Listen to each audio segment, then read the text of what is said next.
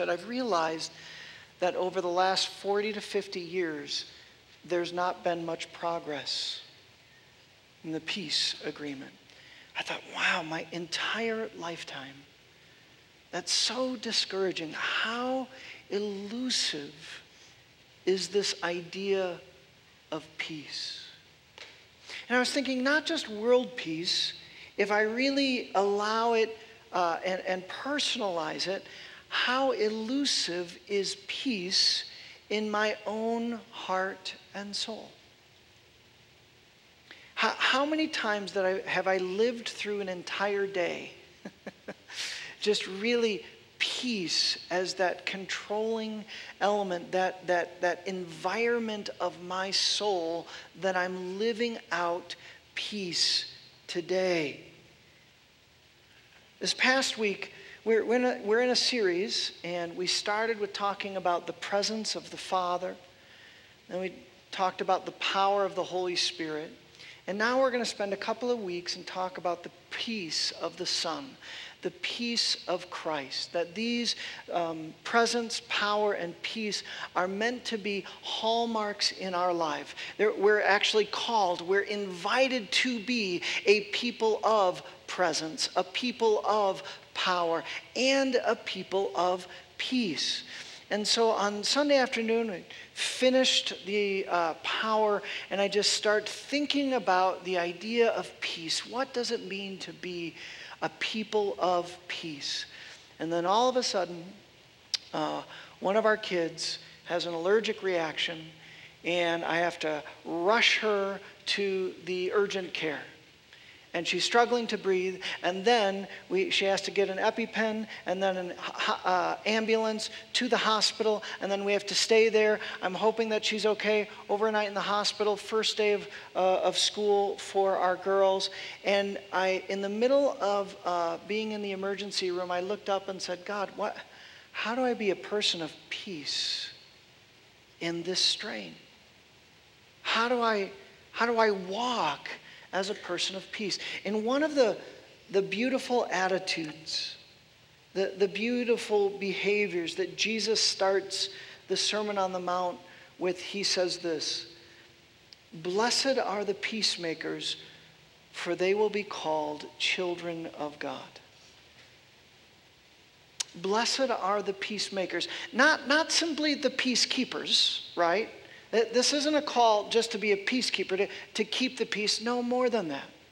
And actually, it's not simply a call to be a person of peace, internal peace, right? To have peace of heart. No, no, no. He's saying peacemakers, those promoters of peace, the, the persons of peace. I'm calling you not to just live in peace, not to just to keep the peace, but to really advance my agenda of peace in this world that we have.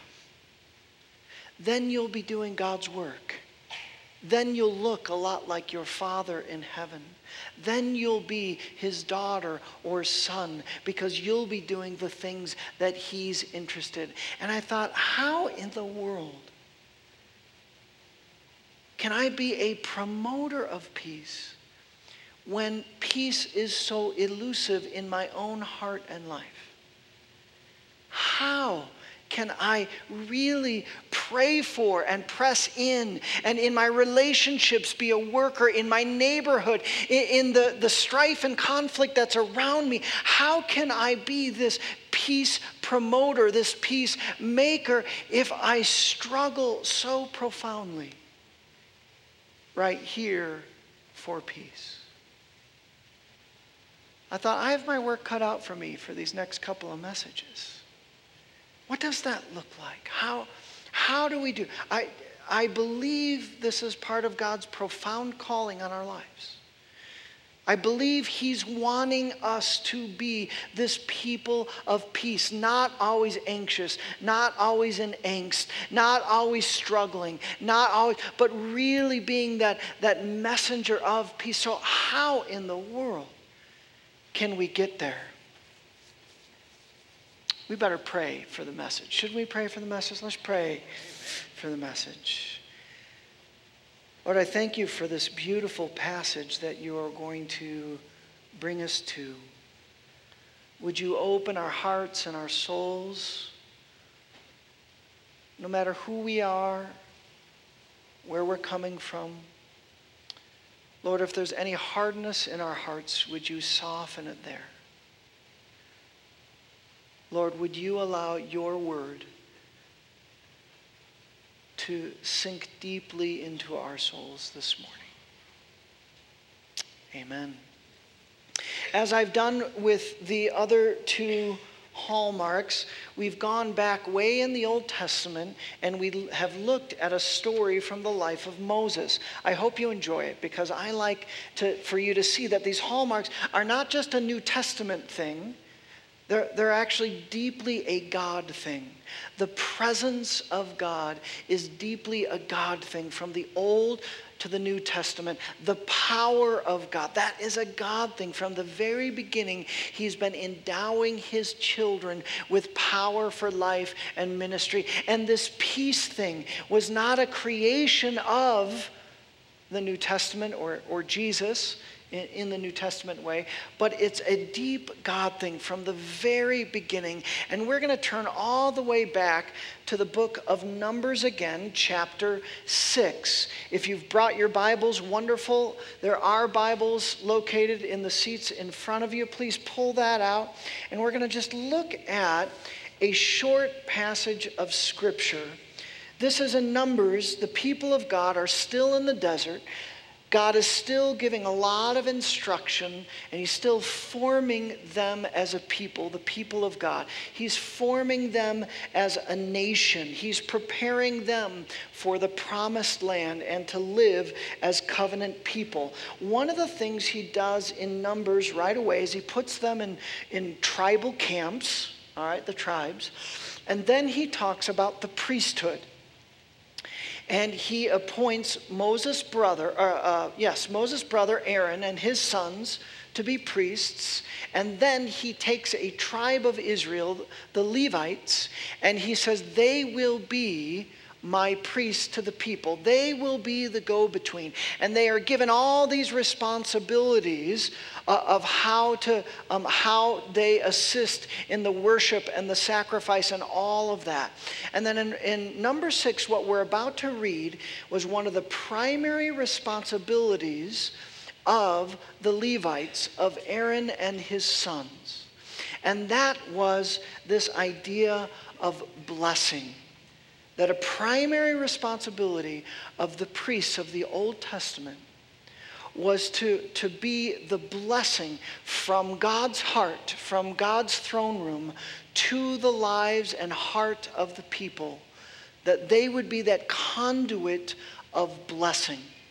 And in fact, in number six, we're given what I would call the granddaddy of all blessings the, the blessing from which all other blessings flow. All right? This is the blessing when I give the benediction and some of the blessings in the New Testament and in the Old Testament. Really, in a grand sense, all of these blessings scripturally flow, flow from this blessing we find in number six. That kind of exciting? In fact, this would be a good one to memorize. And, and there's this idea of spiritual power that flows. So, so get in your mind when Aaron would perhaps stand before the people in the desert, maybe at the tent of meetings or the tabernacle, and he'd raise his hands and can you imagine the, the people when they were really hungry for God, when they weren't in rebellion, when they, they weren't struggling, but they were, they were really hungry for God and they longed for more of God's presence, more of God's favor, more of God's goodness, and they would receive, maybe even open their hands, their palms, maybe even kneel down and just receive this blessing. Numbers 6, verse 22. The Lord said to Moses, Tell Aaron and his sons, this is how you are to bless the Israelites. Say to them, The Lord bless you and keep you. The Lord make his presence shine on you and be gracious to you. The Lord lift up his countenance toward you and give you peace. So they will put my name on the Israelites, and I will bless them. What he's saying is those words will rest on the Israelites. And as my, those words rest on the Israelites, so my blessing will rest on their lives, on their families, on the community of faith. Now, let me ask you this why did the Lord of heaven and earth choose these words and this blessing? He had a lot of words to choose from, right? A lot of words. Why was it these words that he chose? What is so significant? Why is this the granddaddy of all blessings? I want to encourage us to look deeply. I want to, this morning, I want us to dig a little bit deeper in just these few verses and look at that. Did you notice the first thing is that there's really three lines, and those three lines are somewhat progressive. The first line is three Hebrew words, the second line is five Hebrew words, and the third line is six Hebrew words. And in each line, it begins with the divine name of God. Yahweh was considered the divine name of God. And it's repeated three times the Lord, the Lord, the Lord, or Yahweh, Yahweh, Yahweh.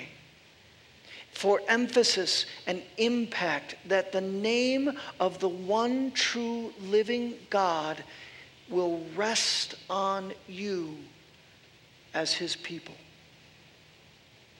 And the first line, this three words, is what I would call the beginning of peace.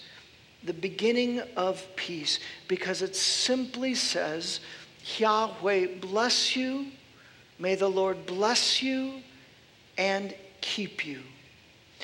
When you hear language of blessing, this is actually covenant language.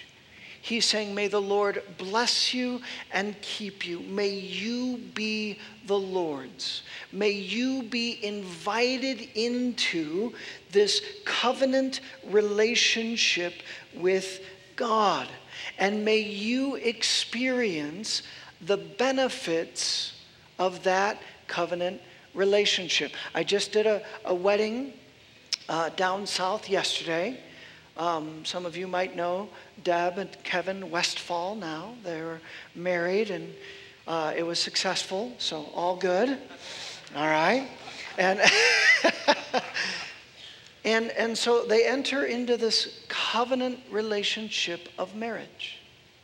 And now they, they go from no longer being simply one man and one woman. They, they, they, as the King James language, they cleave together. They're united. They enter into this relationship, and there are covenant blessings or benefits that are a part of this covenant that they have together in marriage. Now they have, in this new and unique way, they have an intimacy that they didn't have prior to marriage. There's this companionship that they didn't have. They share all of their material blessings together.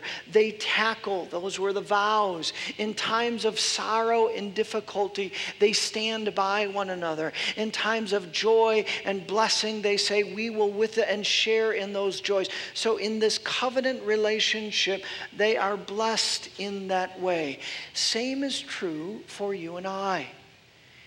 He's saying, May you live well into this covenant relationship that you have with the one true living God. The covenant blessings that we have in God is intimacy with God, is companionship. There's also, not to mention, redemption and salvation and reconciliation and purpose. All those covenant blessings, right, that we celebrate there, that we get to enter into those. One of the covenant blessings in a relationship with God is the idea of protection. That's that second word, or the third word, may the Lord bless you and keep. And keep you. That idea that the Lord will protect your life, that He would be your soul's keeper. One of the things this blessing, one of the questions this blessing begs is who is your keeper? Who is your covenant partner? Who is the one that you're receiving the protection? And way back in the Old Testament, Aaron and Moses, and really God through them, is saying, You know, there is no better keeper of your soul. There is no one else that you want. There is no one that loves you like Yahweh loves you. There is no one that is so full of grace and mercy and kindness. There is no one stronger. There is no one mightier. There is no one, no better keeper. If you have another keeper, get rid of that keeper. Because the, the Lord God, Yahweh, is the one to have. And if you are your own keeper, that's not good. You're not going to be a very good keeper of your soul. One of the dynamics in Scripture is it doesn't really see you allowing uh, you being the keeper of your soul. In fact, oftentimes we think we're the keeper of our soul, and we're not. There's actually two options. Paul says this in Colossians 1:13, "For he, Christ, has rescued us from the dominion of darkness and brought us into the kingdom of his son he loves." In whom we have, here's covenant blessings, redemption and the forgiveness of sin. He's saying actually there's two dominions. There's true, two true keepers. It's the dominion or, of darkness or it's the dominion of light. It's the kingdom of darkness or the kingdom of the Son in whom He loves. He said, really, those are the two options for your keepers. All other keepers are false. He said, when you asked Christ into your life, there was a transfer. You transferred your citizen card. You transferred your allegiance, your love, and your affection. You went from the dominion of into the dominion of light and the sun. You see that? This blessing is saying, May Yahweh bless you and keep you. May you live well in His dominion. May you experience His covenant blessings. I was thinking about um, a, movie, one of my. Uh, movies I really enjoy, especially when they're based on a true story. Star eh, not Star Wars, that is not based on a true story. Boy, wouldn't that be great? Anyways, I digress. Um, this one is based on a true story. Uh, Michael Oher, who I believe still plays in the NFL, the movie is The Blind Side. And Michael Oher um, was essentially an orphan. He was uh, not um, was not um, being cared for or living with his mom or dad, yet he was attending a, um, a Christian high school. And then this family sees Michael, Michael walking, and it's the first time the mother of this family wonders where he's walking in the rain, that no one is watching over him that no one is keeping him. And so I wanted to watch this brief scene from um, The Blind Side. The car.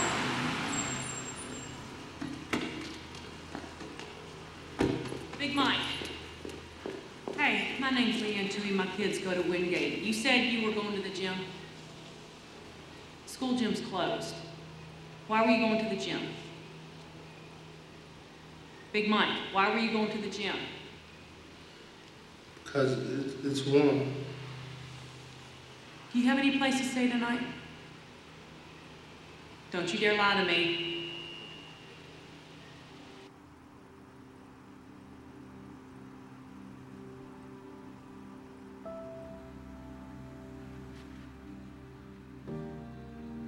Seen that look many times.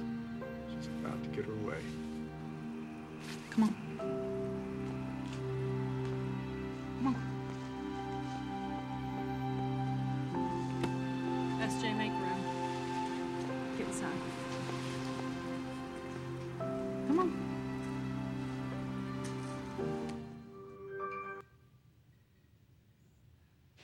Come on.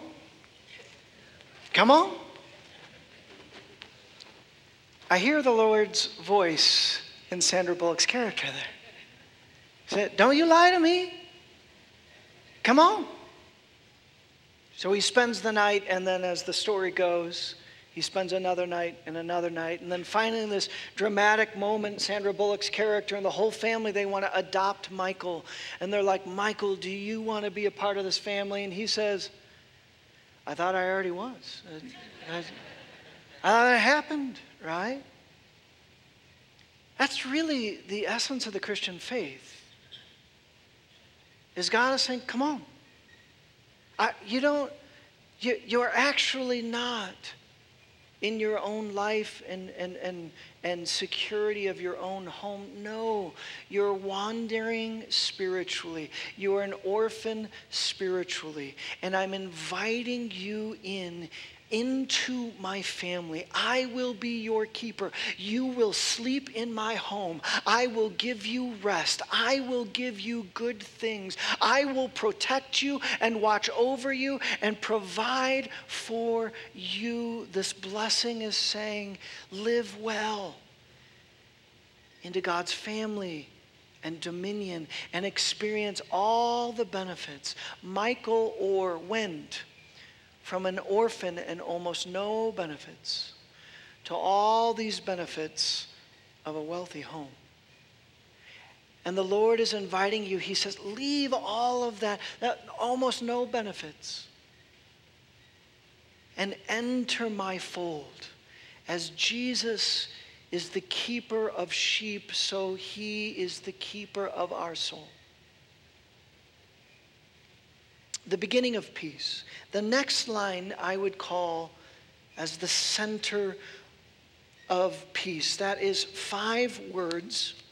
Five words. It says, The Lord, Yahweh, may his presence shine on you. Now, some of your Bibles say face, right? Or some of your Bibles say countenance. Or some, the message says, May the Lord smile on you. I like that. You know what the Hebrew word is? Some of us learned this Hebrew word several weeks ago. It's the same word for presence. It is panim. And so the translators, they have um, the ability to translate it in different ways. Panim sometimes means countenance, sometimes means face, oftentimes means presence. And I think from what we know about the presence of God and the story of Moses and how much he desired God's manifest presence, I believe God means it to be translated presence. That the presence the manifest presence of the living God would shine on your life. The analogy, I, I, love the word shine. That's a great translation of that Hebrew word. This idea have you ever been like maybe uh, hiking in the mountains and it's overcast and that chill has got you? And you're, you're really cold, and then the, the clouds just pull away, and all of a sudden the, the sun comes out and shine, and you feel the warmth of the sun. You had that? That's the center of peace is when on your life, the manifest presence of the living God shines on your life. And you feel his warmth. You feel his goodness. You feel his grace in your life. That's the center of peace. That's the, the heart of God's grace. In fact, may His uh, presence shine on you and be gracious unto you. That idea of grace, of kindness, of mercy, of all who God is, the essence of God, the weight of God. Remember glory and, and presence, some of you that were there? That all of who God is will shine on your life. That's the center of peace. You know, I, I, believe that peace in some ways is so elusive because we look for it in the wrong places. We look for peace in our outward circumstances and our outward relationships when in fact the center of peace is not outward circumstances it is in relationship and peace of the soul. You see that quite a bit in the Old Testament. For example, Jeremiah, who is one of the major prophets of Old Testament, he was living in a time that the other religious leaders were saying, Peace, all is good. See, we are not at war with other kingdoms. God has got us and we're good. And Jeremiah was saying, No. No. You say peace, peace, but there is no peace. He's saying, look at your life. You're living and promoting injustice. You're doing things that really hurt the heart of God. There is no peace. It is a false peace. It's partly why he was the weeping prophet, because no one liked to listen to him. That's not a good message. He was saying, no, but the essence of peace, listen to what he says. He says, They, the religious leaders, dress the wound of my people as though it were not serious. This is serious, friends. You've got deep issues going on in your life. Peace, peace, they say, where there is no peace. Jesus is saying, or uh, Jeremiah is saying, false peace. That's not true. And, and God is bringing judgment. Now, on the other hand, there is a true peace even in the midst of dire circumstances. King David, the author of many Psalms, listen to Psalm 62, the beginning. I just included uh, verse 1, 2, and the first part of 3. It doesn't flow really well. Truly, my soul finds rest in God. My salvation comes from Him. Truly, He is my rock and my salvation. He is my fortress. I will never be shaken. How long will you assault me? What's going on there?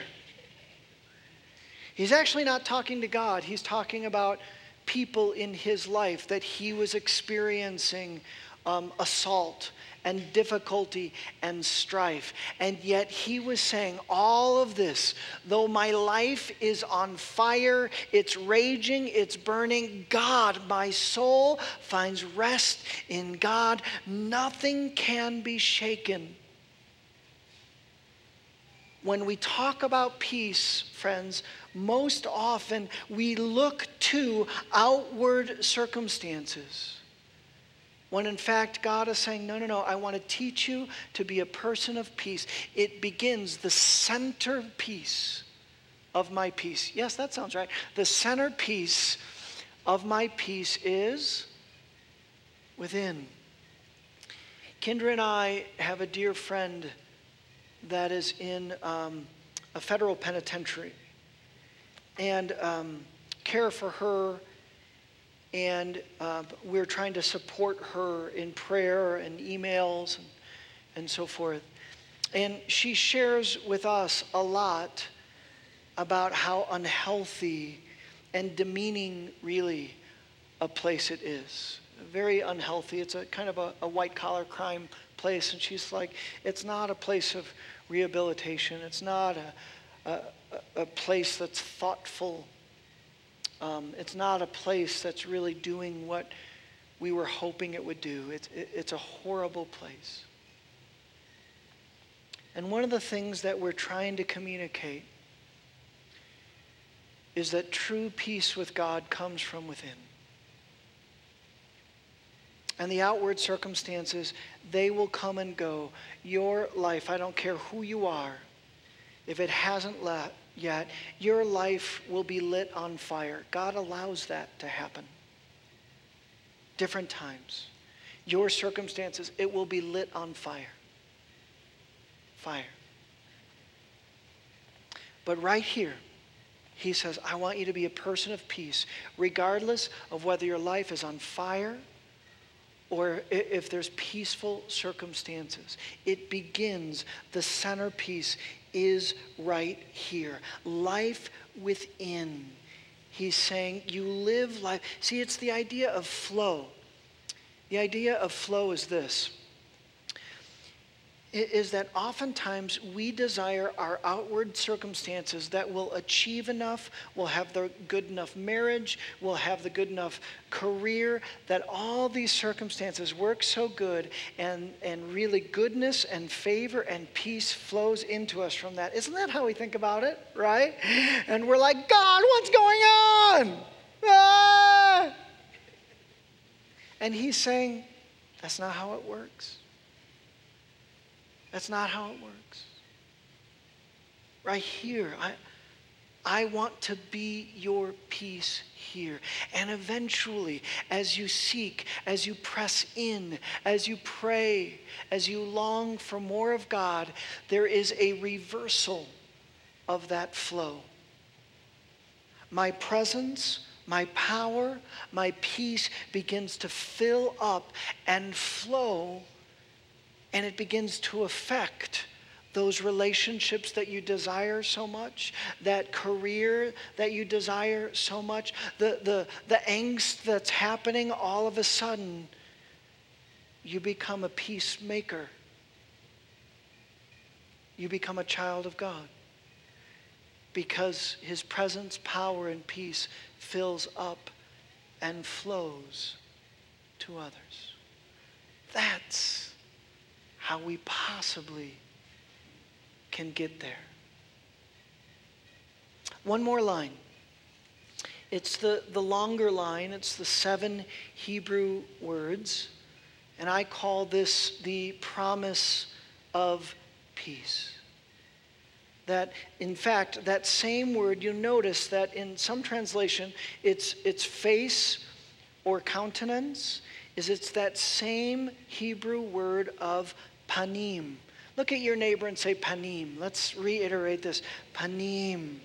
All right? And I would translate it presence in the, the second line.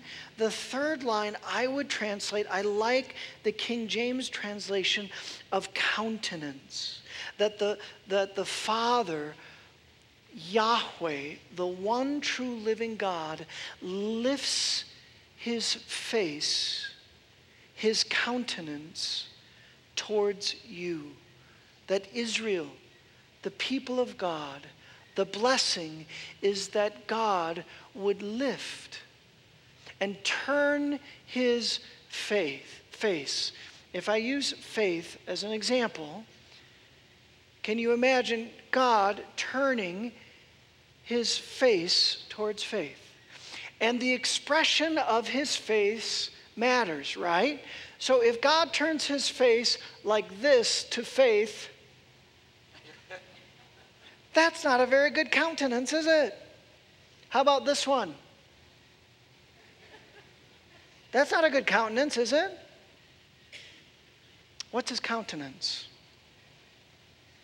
May he lift up his countenance and give you shalom, peace. There's actually a, an idea not only of relationship, but of um, celebration, of delight that the Father has in us. If you want to live a life of of peace, of shalom, then he looks at you. He turns, I'll give you guys this turn. He turns his face to you and he says, Peace. He delights in you. You're living that life that invites the grace, the kindness, the shalom of the Father in your life. Some would call that favor. The favor of God. May Yahweh lift his countenance toward you and give you peace.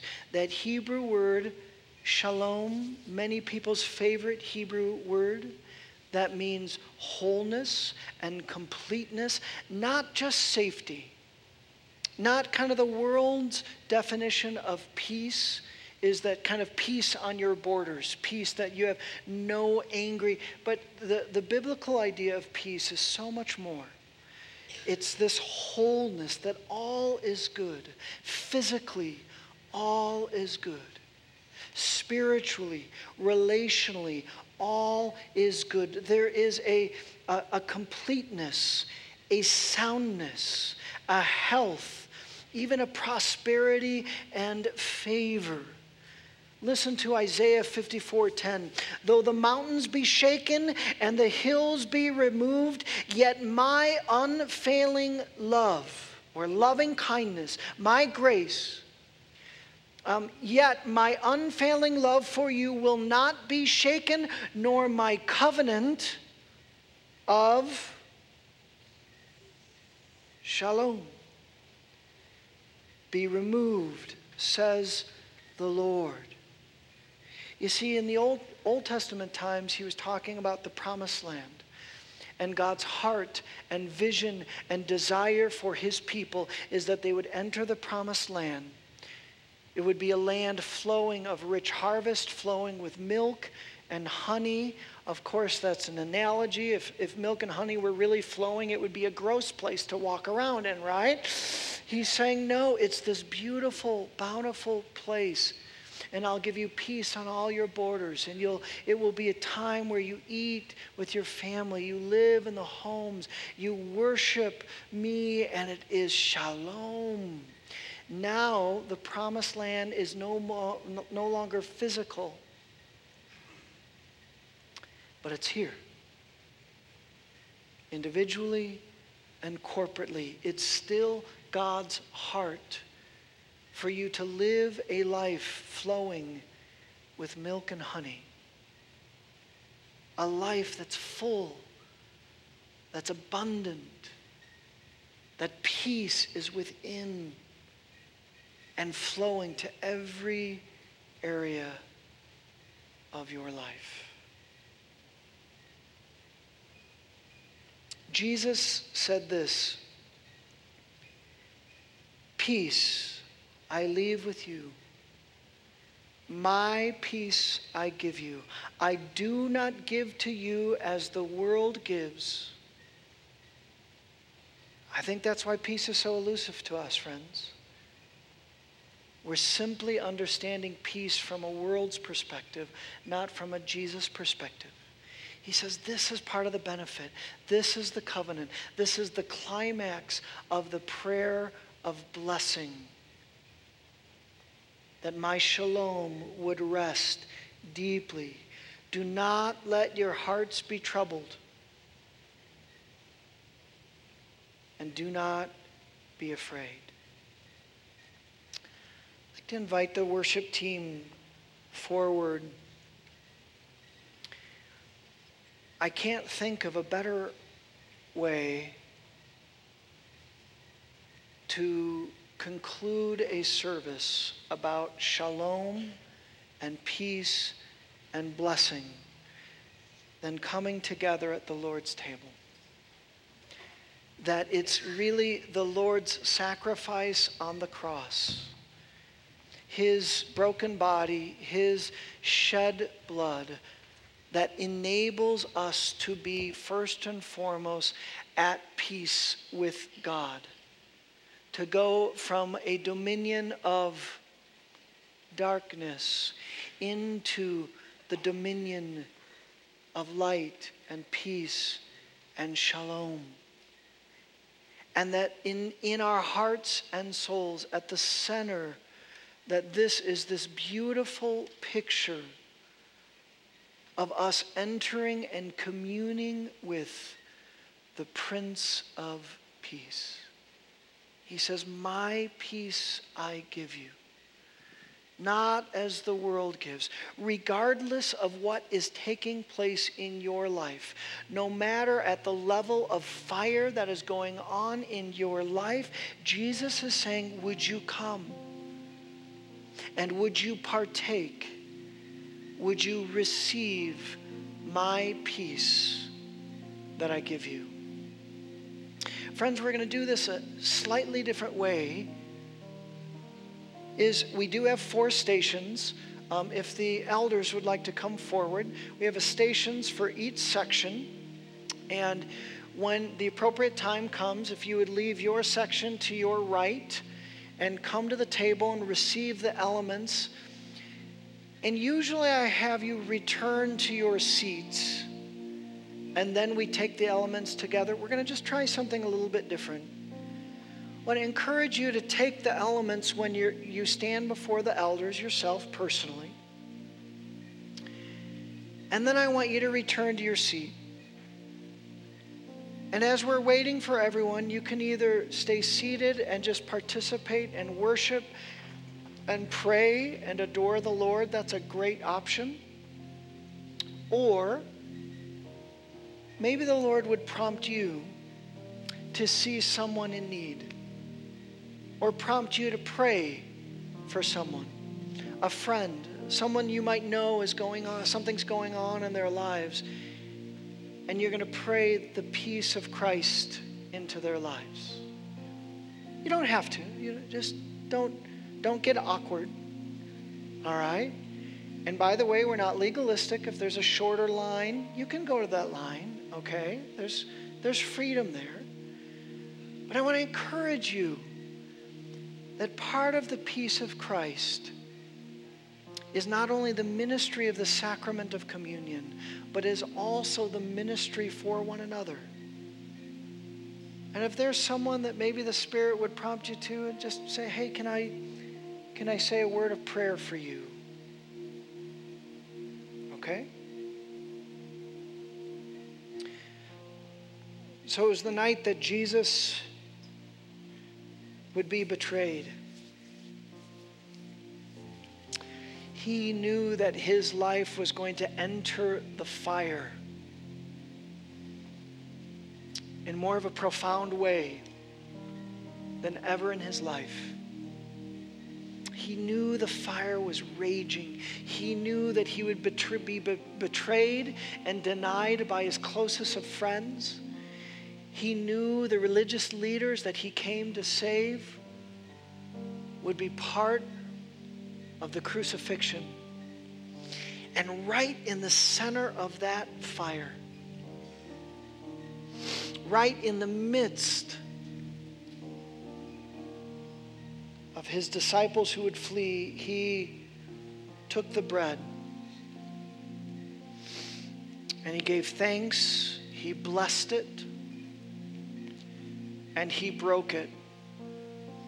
And he said to the disciples, and he says to you and I right now, This is my body, broken for you. Do this in remembrance of me. And in a similar way, after dinner, he took the cup and he said to the disciples, and he said, says to you and me today, this is a new covenant. Hear that new covenant blessings, new covenant relationship, grace and mercy, intimacy and purpose and shalom. All of this is a new covenant for you. Do this in remembrance of me. Can we pray together? Jesus, thank you that these are not simply physical symbols, but your presence and power and peace rests here in this beautiful and mysterious way. Lord, we long for more of you. We long to receive all that you have for us. Would you meet us now at your table? Amen. If you are a follower of Jesus Christ, if you are his disciple, would you come, take, eat, and drink?